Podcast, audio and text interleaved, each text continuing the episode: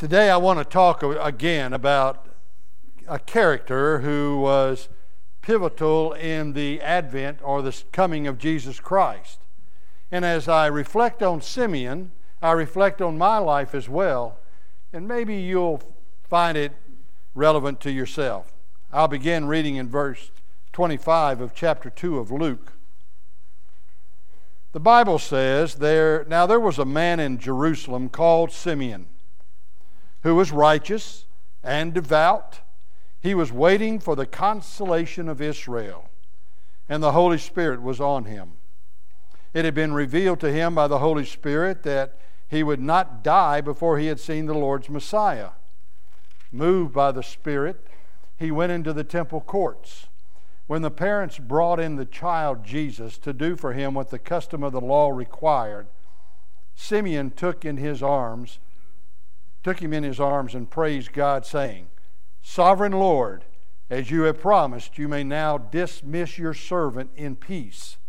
For my eyes have seen your salvation, which you have prepared in the sight of all nations, a light for revelation to the Gentiles and the glory of your people Israel.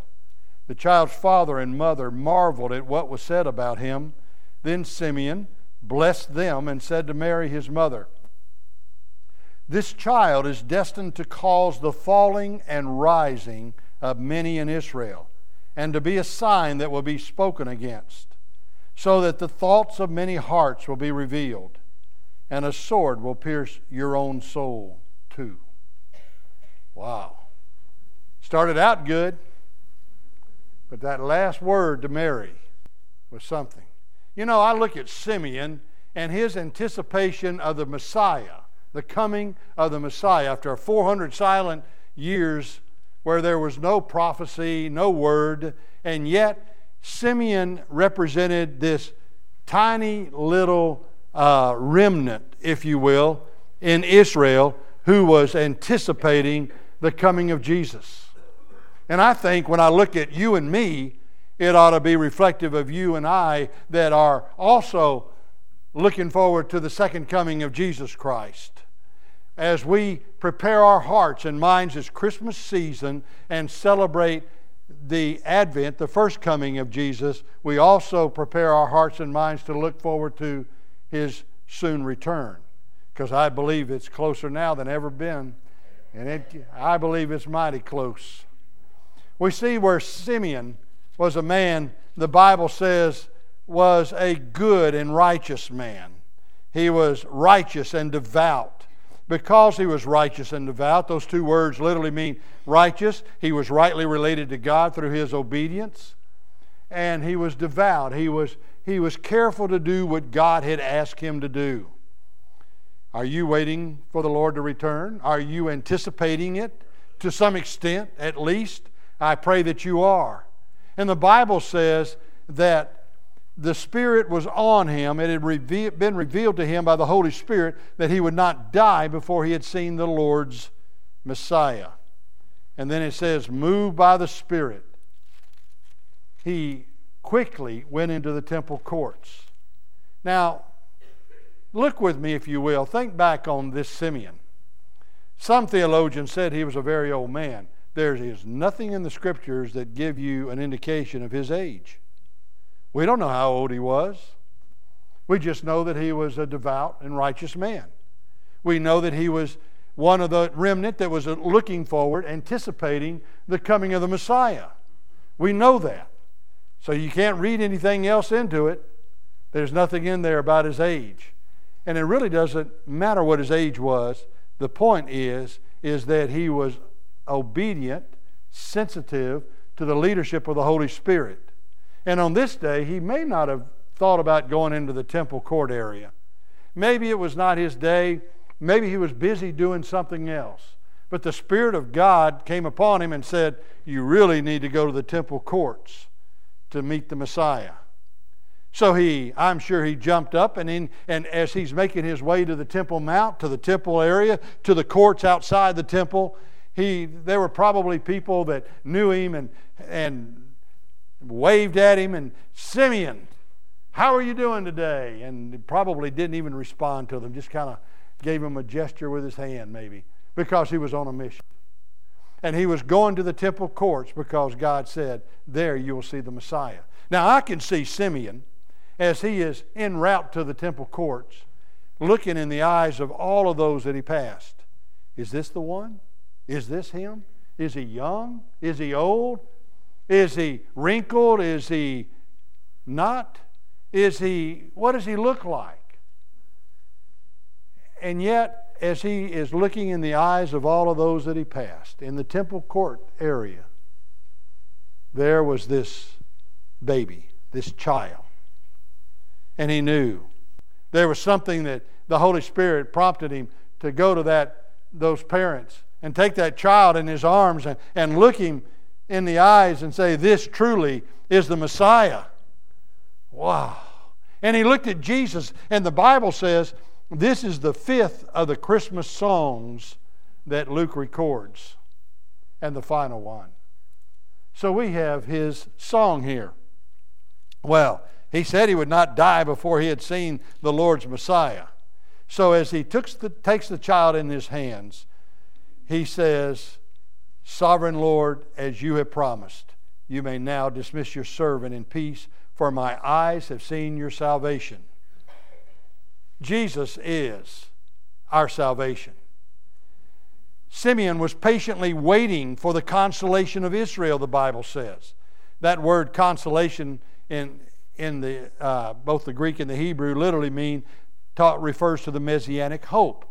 The consolation of Israel was their messianic hope. One of the traditional Jewish prayers was, Lord, grant that we might see the consolation of Israel, the messianic hope. They were looking for the Messiah. Many of them are still today looking for the Messiah, not recognizing Jesus as being that one Messiah that came, and yet they're still looking.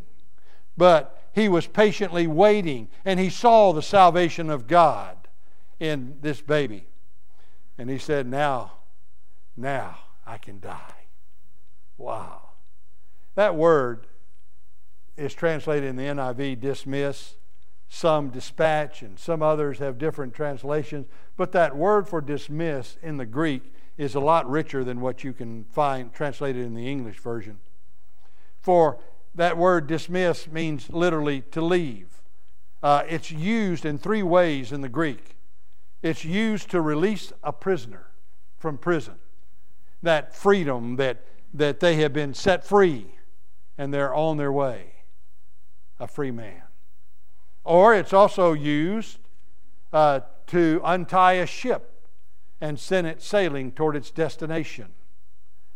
Uh, you know, one of my Navy guys earlier today said, This is what we do. We, we, we cry out when the last uh, last ties are, are loosed from the, the harbor, from the shore, and we're setting sail, and the flag is hoisted to indicate that we are en route to our destination. Or to take down a tent, to pull up the tent pegs. It's also used in that sense. In every sense of those words, it is the Christian's expectation. It is our lifestyle. Because on the one hand, we are all like prisoners uh, bound in this body and bound on this earth with the, with the chains of sin and, and, and the evil that we see around us. And yet, boy, one day, God's going to just set us free. Open those, those jail doors and say, You're a free person.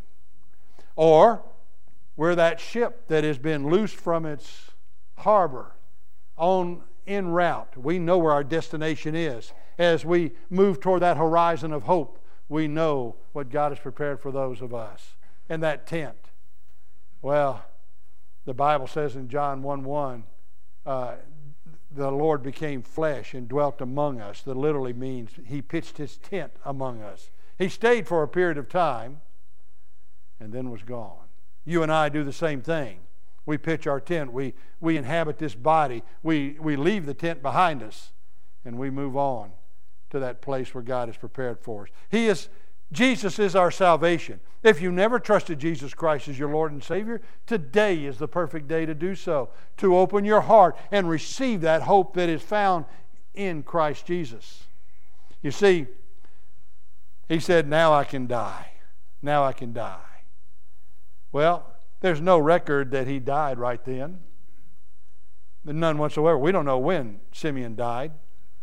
But we do know this he was prepared. All of us have a time where the Lord is going to call us home. The Bible says there is appointed to each and every one of us once to die, and then comes the judgment. Each and every one of us has an appointed time. Our days, the psalmist said, are numbered by the Lord. And so there is that time.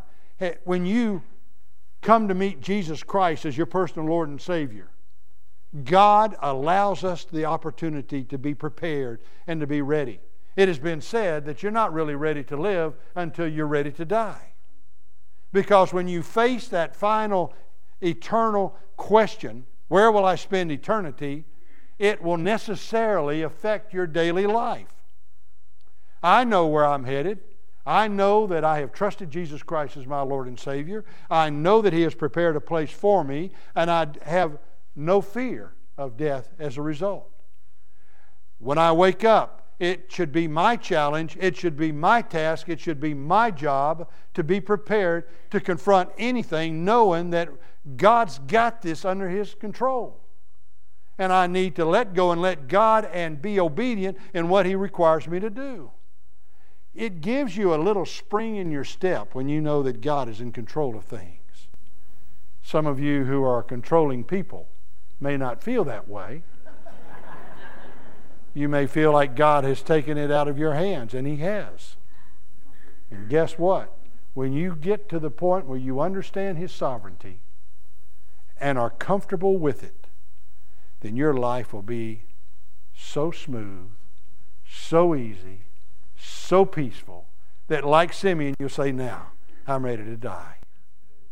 If the Lord wants to take me home today on Sunday, I'm ready, Lord. But until then, I've got some work to do. But Lord, if you're ready today, I'm, I'm ready. So we don't know when Simeon died. We have no idea. But I want you to notice his prophecy in verses 31 and 32. He says, This salvation which God has prepared in the sight of all nations, a light for revelation to the Gentiles and the glory of your people Israel. This is this salvation was not restricted only to the people of Israel. It was extended, expanded to all cultures, all nations, all people worldwide, Jews and non Jews alike. It wasn't exclusive for those who were Jewish nor is it exclusive for those who aren't. It is open to everyone who would believe in the only begotten Son of God, Jesus Christ. Okay? So there we have it. God is no respecter of persons. The salvation. Secondly, look at the sign. He says in verse 34 and 35 that this child is destined to call the falling and rising of many in Israel and to be a sign that will be spoken against. A sign that will be spoken against. You see, miracles are God's signs. A miracle is simply the revelation of God's truth. The greatest miracle of all time was, was God coming in the form of, of a man, in a baby, in a human form, to be incarnate in a human form. And that was God's sign to us. John would say in, in the 20th chapter of John, Jesus performed many other signs in the presence of his disciples, which are not recorded in this book. But these are written that you may believe that Jesus is the Messiah, the Son of God, and that by believing you may have life in his name. Wow. That's what signs are for, so that you may know that there is a God and that you may know that this God has sent his only begotten Son into this world, that we through him might have access to God the Father, and only through him, I will add. Secondly, I want you to notice that not only is this sign a miracle, but Jesus will cause the falling and rising of many in Israel. Falling. What is that? Those are the, those who reject Jesus as the Messiah and fall under God's judgment. Wow. There's a lot of people falling in the world today. I have heard a number of you have told me about family, friends, neighbors, community members, people you've come in contact with who would just rather not hear about this Jesus.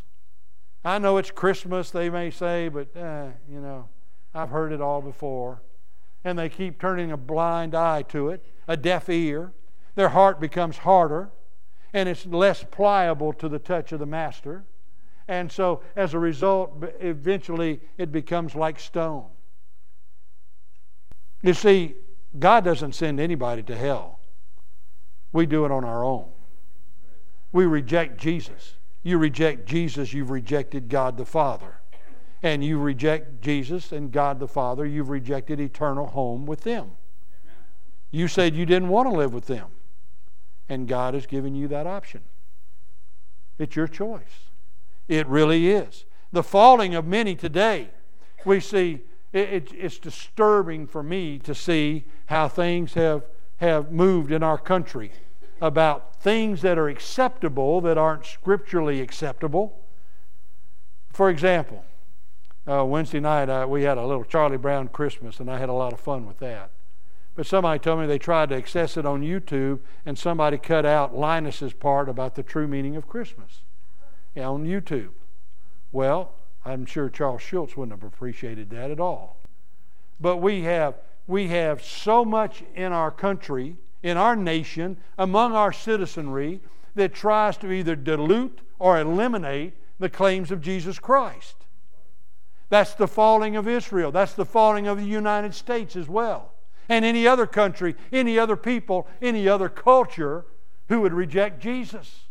It's your downfall. And that falling means that you will ultimately fall under God's judgment. But there's also the rising. Those who accept Jesus and experience God's salvation are on the upswing. They're the ones that, that are upbeat about life on this earth because we're upbeat about life yet to come. Oh, man. So, which category are you in? The falling or the rising? Are you on a downward spiral in your relationship with God? Are you trusting in Jesus Christ as your Lord and Savior, and you're on that upward trend. The decision is yours. It's not mine to give you, nor anyone else's. It's yours alone. And then finally, there Jesus is also the sword. When he looked at Joseph and Mary, Simeon addressed to Mary specifically. He said to Mary, his mother, not to Joseph, which indicates to you and to me that Joseph probably died when Jesus was a young man. And therefore, he is addressing to Mary, who was alone at the cross. He says, This child is destined to call the falling and rising of many in Israel to be a sign, so that the thoughts of many hearts will be revealed, and a sword will pierce your own soul too. Oh my goodness. He's speaking of the suffering and the sorrow that Mary would bear as she watched Jesus grow up and watched him die. You see, the word for the sword is the Hebrew word that's used for the sword of Goliath. It's a big sword. And then when he says, This sword will pierce your own soul, that word for pierce in the Greek is a continuing action, which means this sword will constantly pierce your heart. It's not a one time thing. There will be a constant piercing of your heart, Mary. The kids in the neighborhood will abuse him. They'll say derogatory things toward him. Uh, he'll, he'll not be well received. Uh, he'll be ostracized by religious leaders. He'll be shamed by others. You'll see him on the cross. Couldn't say that then. But oh, the sword that would pierce her soul. You see, she stood by the cross and watched her son bleed and die an agonizing death. What greater sword would there be for a mother to do that? I don't know. There were times when she misunderstood Jesus when he was growing up. And this led to her suffering. There was a time in, in the third chapter of Mark where Mark records that the mother and the, the brothers and sisters had come outside and they were trying to get through the crowd that was thronging around Jesus. And when the disciples came to him and said, Your mothers and brothers are here, your mother and brothers are here. And Jesus looked at him and said, Who are my mothers and brothers? Whoever does God's will is my brother and sister and mother. So, in other words, his spiritual family became more important than his biological family. You who have trusted Jesus Christ as your Lord and Savior are part of that spiritual family. You see, the last mention that we have of Mary is in the upper room where she is gathered with other disciples after Pentecost, and that's Acts 1, verse 14. We see her there. Well, Simeon was led by the Spirit of God, taught by the Word of God, obedient to the will of God, and saw the salvation of God. When we bring Jesus to someone, it may be a time of obedience to us, but a time of rejoicing to others.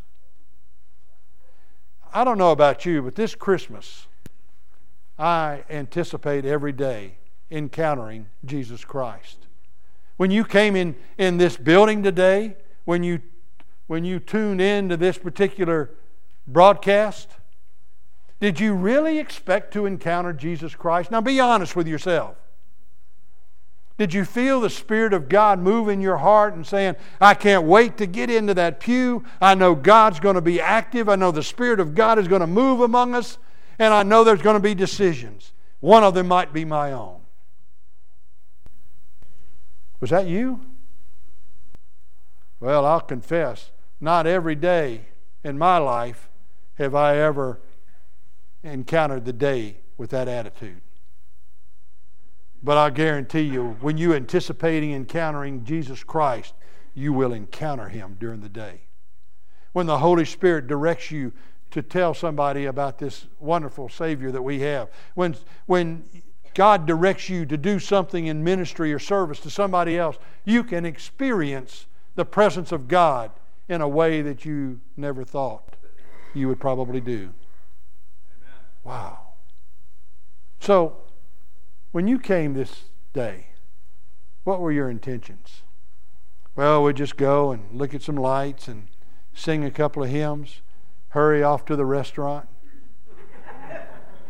That's it. That's it. Check that one off my day. Or did you go into a deeper spiritual level? Did you actually prepare yourself for worship today? Did you look forward? Did you hurry off to the temple? Did you look for in the eyes of the people? Are you looking to see Jesus in every situation that you find yourself or not? Wow. Well, I have to admit to you, there are times when I'm not looking, and yet I still encounter Him. There are times when I'm not looking and I don't encounter Him. And there are times that I look back on those experiences and say, you know what? He was there, and you didn't pay attention to it. Where are you today? Jesus is the salvation of God, the sign of God, and ultimately the sword that will pierce the hearts of many because of the rising and falling of those who have either rejected or accepted Jesus Christ as their Lord and Savior. Do you know Christ? Do you know Him as your Lord and Savior? Have you ever trusted in Him? It's a simple thing to say to the Lord in all sincerity, and the sincerity is, has to be there, and honesty, and openness, and transparency Lord, I'm a sinner. I know that I've disobeyed you. I know that that disobedience has separated me from you, and the only way that I can get back to you, Lord, is by asking your forgiveness and placing my trust in Jesus. This Christmas, would you do that?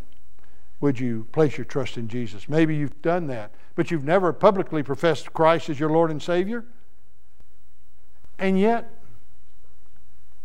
if Jesus is willing to die publicly for you, the least we could do is to live publicly for Him. And maybe you've never followed him in baptism.